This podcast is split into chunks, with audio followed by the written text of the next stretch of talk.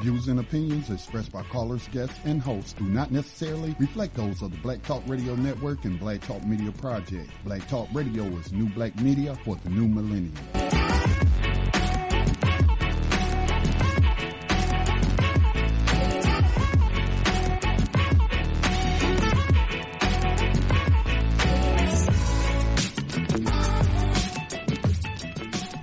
Welcome to a Black Talk Radio News Brief with Scotty Reed on this March 28th, 2019.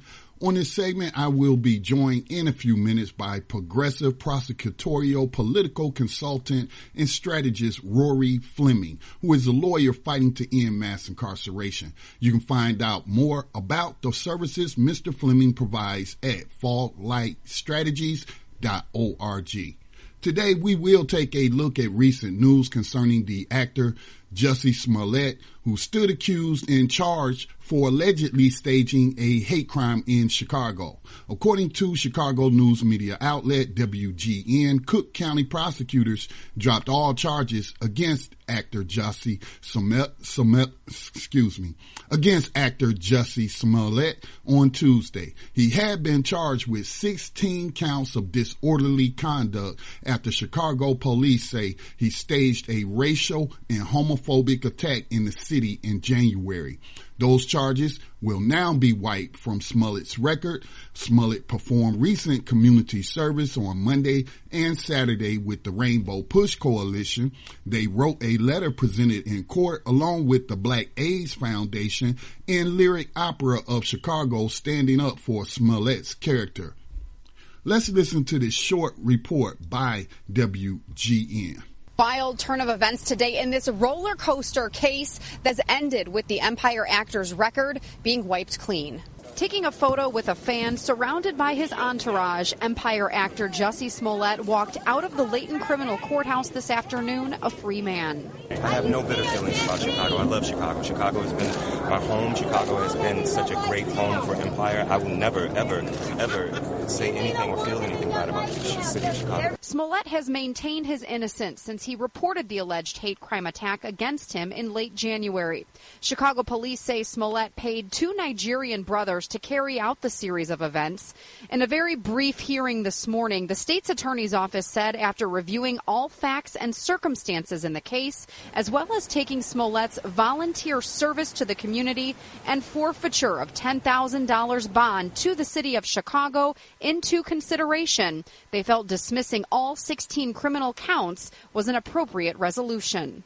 There is no deal. The state dismissed the charges. Smollett's attorney denied any special treatment and took shots at the Chicago Police Department, saying the case spiraled out of control.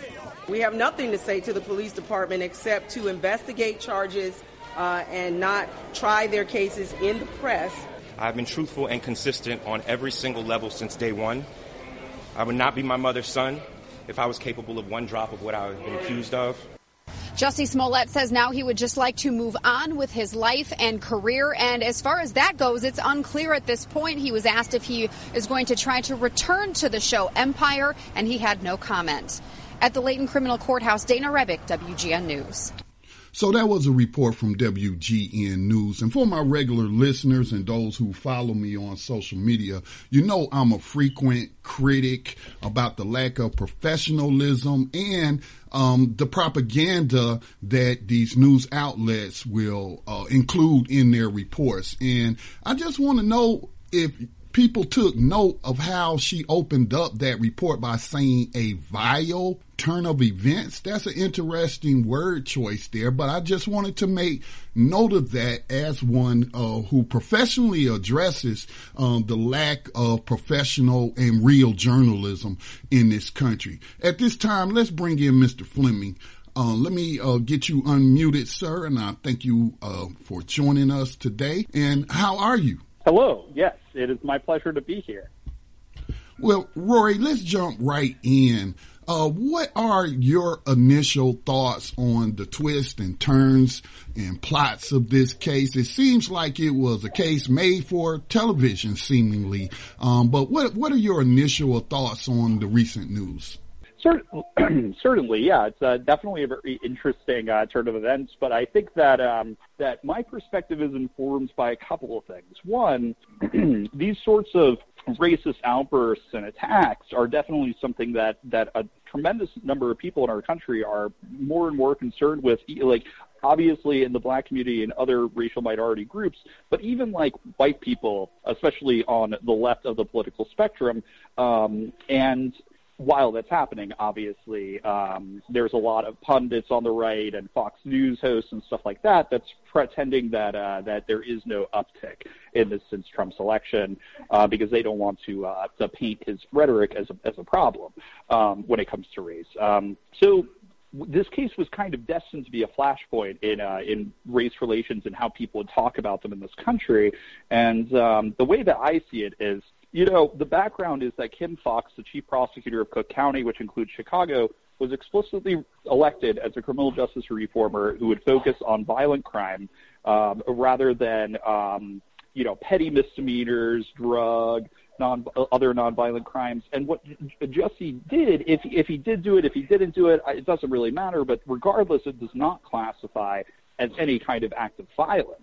Uh, unethical, if true, perhaps um, perhaps definitely, but that's not what the case was here. Um, she talked about how there was uh, there were potential evidentiary issues with with witnesses and police investigators, but most importantly, she said this this case is not something we want to pursue in the sense that the criminal justice system is not really the the, the appropriate forum for it, and that's kind of a reflection of a different way that people are starting to see prosecutors throughout the country prosecutors should predominantly be concerned with keeping us safe, not um, not essentially litigating and arbitrating uh, disputes about race relations um, or petty quabbles between people or like heated arguments or even like you know sh- some shoves back and forth at a bar.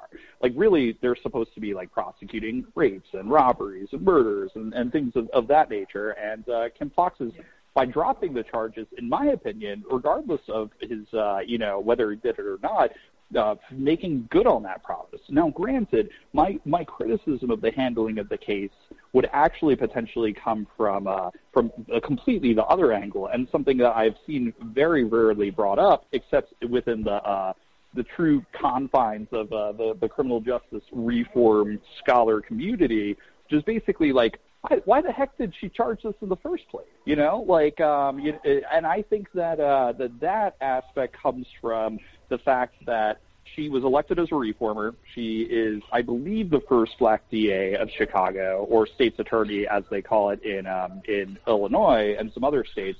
Um, she was elected uh, in part because of the fact that the former Cook County State's Attorney Anita Alvarez was pushed out by Black Lives Matter and Assata's Daughters and, and other activist groups over the fact that Anita Alvarez um, completely botched the criminal uh, case against the police officer who killed Laquan McDonald. Some would say um, cover up, intentional cover up.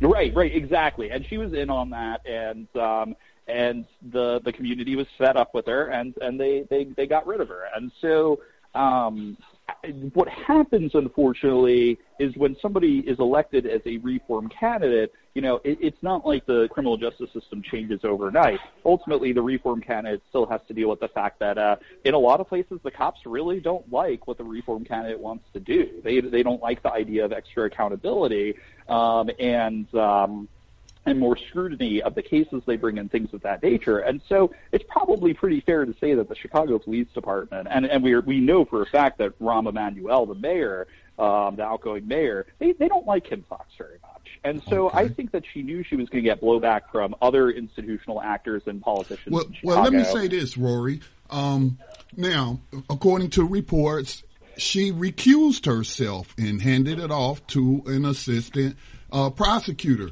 So if we take mm-hmm. that report at face value, although you know we don't know what goes on behind closed doors and and it could have been a wink and a nod uh, that you know or, or perhaps when she came into office uh, much like Krasner uh, briefed her staff on her campaign promises and and how she was going to use her discretion uh, in um, prosecuting violent crimes versus misdemeanors where, you know, they're pretty much victimless. Um, so, so I, you know, am assuming that, you know, um, a member of her staff was making the decisions. That's if we take face value that she actually recused herself. Um, and, and so, so it sounds like to me though, also, regardless of innocence or guilt, okay, I have to say as a journalist, all I'm doing is speculating because all I know is what's reported in the media. And we know how the media has a history of sensationalizing cases, politicizing mm-hmm. cases, and just to drive ratings. That's why I said this is like a made for television, you know, oh, yeah. type case because of the, uh, celebrity of Jussie, uh, Smollett. But, on the outside as a layman or, you know, someone who has reported on criminal justice issues for a very long time has also had personal experience in the system. Um, but this sounds like regardless of what the lawyer says or Smollett says or the prosecutor says, this sounds like a plea deal or deferred prosecution. And I heard one of the assistant prosecutors mention, well, he's a first time offender. And I have been witnessing on social media, like, you know, some people, I'm like, what do you want? Do you think he should go to prison slavery? For this. Right. You know, and, and, and, it's just people all in their feelings and, and it's like they want to send this man for prison and this plays a role. And then we wonder why the United States has the world's largest prison population. Mm-hmm. That's exactly right. Um, there's a lot in there, but I'll start to say that, um, yeah, I certainly think that, um, revenge and retribution for wrongdoing is, is certainly embedded in our, in our culture largely, which then has a kind of symbiotic relationship with the criminal justice system. Uh, because ultimately, at the end of the day, like criminal justice actors are mostly elected, or at least like the elected official has a tremendous amount of authority, um, and it is somewhat democratic, et cetera. Um, yeah, no, a lot of pundits, even from the left, including some um, some uh, black, um, like left-leaning media figures were were calling for punishment for Jess, uh, Jussie Smollett. Like they didn't feel like it was a fair resolution of the case.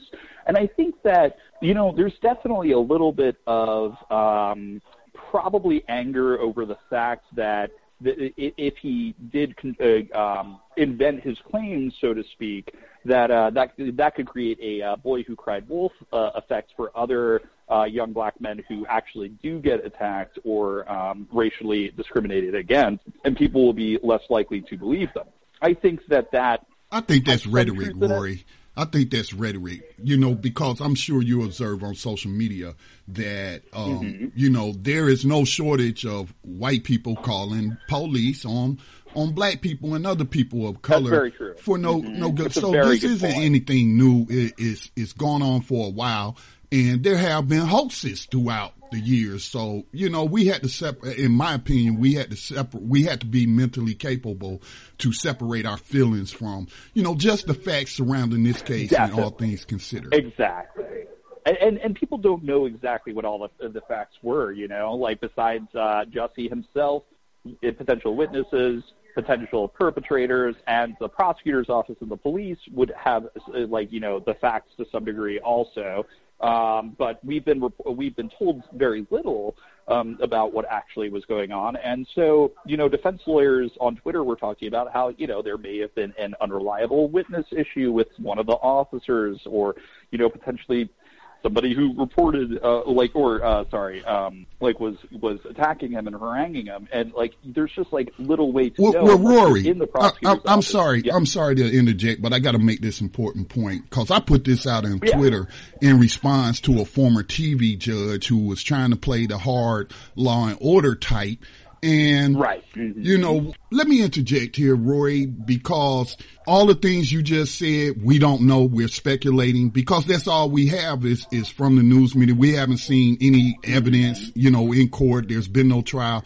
So I have to admit as a journalist, I'm speculating. I'm just taking the best guess off of what has been uh, reported. But one of the things also you mentioned an unreliable witness, but let's not forget, I, I, the first thing that came to my mind was John Burge you know, and, mm-hmm. and torturing men and boys into confessing. I'm thinking about Chicago black sites. I'm thinking about some of the videos I've seen of Chicago police uh, fomenting violence in the community by picking up uh, uh, detaining rival, uh, a gang member and dropping them off in a rival neighborhood. So, you know, I, I was speculating that, well, maybe there's an issue with the Nigerian Americans because they were born here. The media keeps calling them Nigerians. Okay.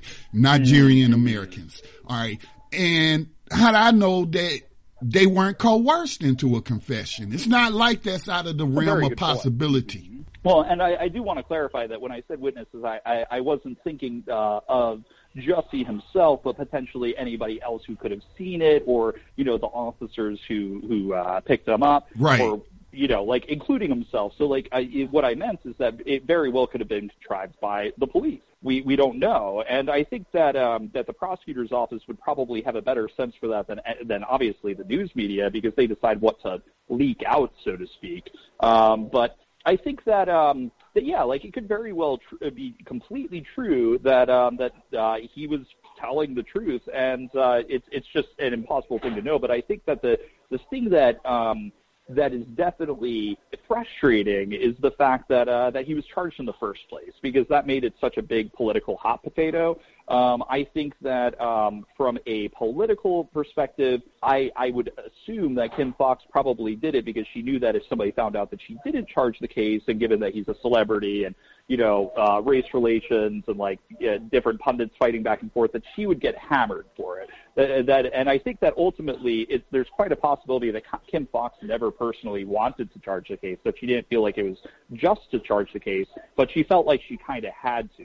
And prosecutors, especially reformers, often do kind of um, half good, half bad kind of motions like that because they're trying to simultaneously balance their uh, reputation in the communities that got them elected, as well as trying to uh, not completely get the cops to hate, um, which is uh, a very, very tricky balancing act. So obviously that's all speculation too, but I think that the best thing from her own philosophy would have been to, uh, you know, divert it quietly. And she and and honestly, a lot of cases probably do get diverted quietly, just as she said, including for uh, the offense that he was technically charged of was actually a class four felony um, in Illinois, which I think is also part of why this has been so complicated. Because I think if it were just a, a misdemeanor under Illinois law, then it would have just been like, eh, it was a misdemeanor. Who cares? But I did notice that um, that you know the National District Attorneys Association is uh, using this as an excuse to hammer Kim Foxx um, because you know focusing on the fact that this is a felony and justice and blah blah blah. But the, the National District Attorneys Association is a conservative lean lobbyist group that happens to be uh, staffed by elected district attorneys across America. And if you look at their board representation, they're predominantly rural or in more conservative and more white states, or is it counties, sorry, cities. Um, and that reform oriented prosecutors stay clear of the National District Attorneys Association because they see the NDAA as a roadblock to any good change happening. And they, and they are indeed a roadblock. They, uh, they fearmonger about even legalizing marijuana. They say stuff like if, uh, you legalize marijuana in California, then uh, all the Mexican drug cartels will move in, and just crazy stuff like that. They're not an unbiased group, but they definitely have a motivation to try to discount Kim Foxx and people like her whenever they have a chance. And I think that she,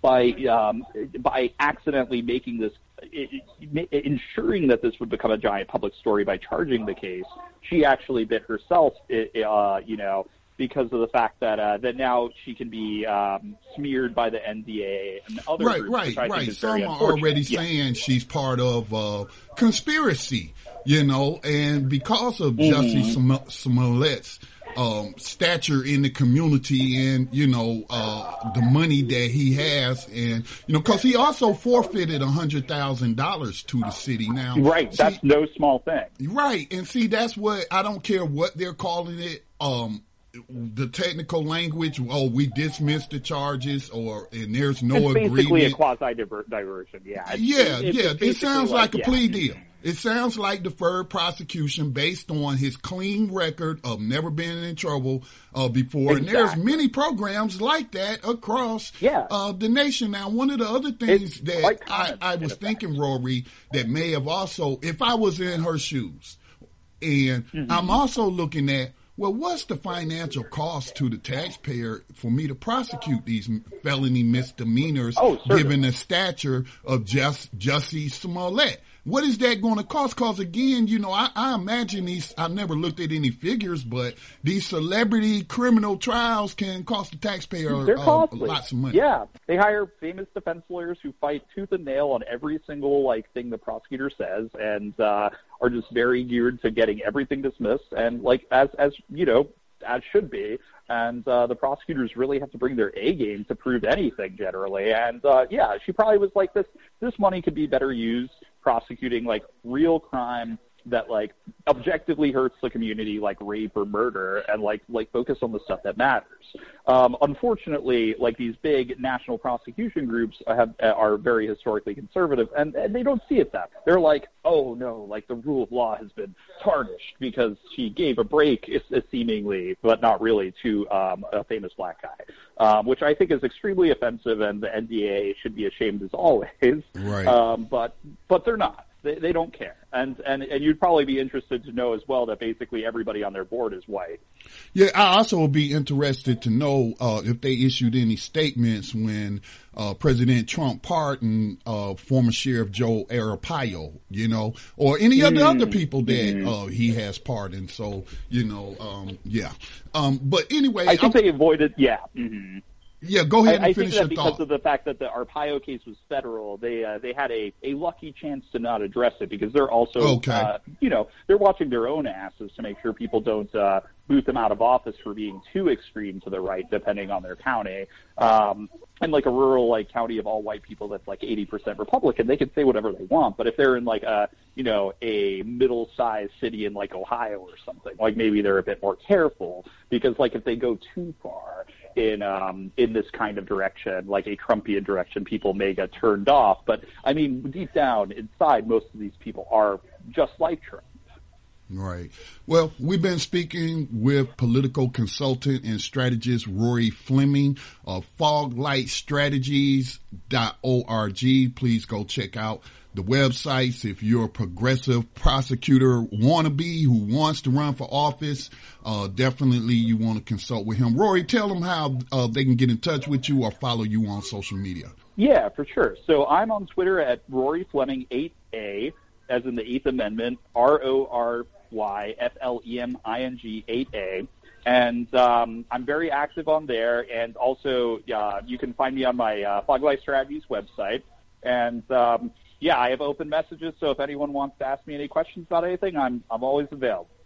All right. Thank you, Thank you again, Rory. You have a great day. Yeah. You too. Thank you. All right, that concludes this BTR News Brief. Thank you for listening. Please share uh, the podcast far and wide. Please become a subscriber of the uh, many different uh, programs that you'll find on blacktalkradionetwork.com. Please also don't forget to donate during our 2019 annual fundraiser. Um, we're looking to raise a budget of 24,000 for the year. That's pretty modest. Um, any amount will help us towards that goal. Thank you again for listening. Peace and blessings to all.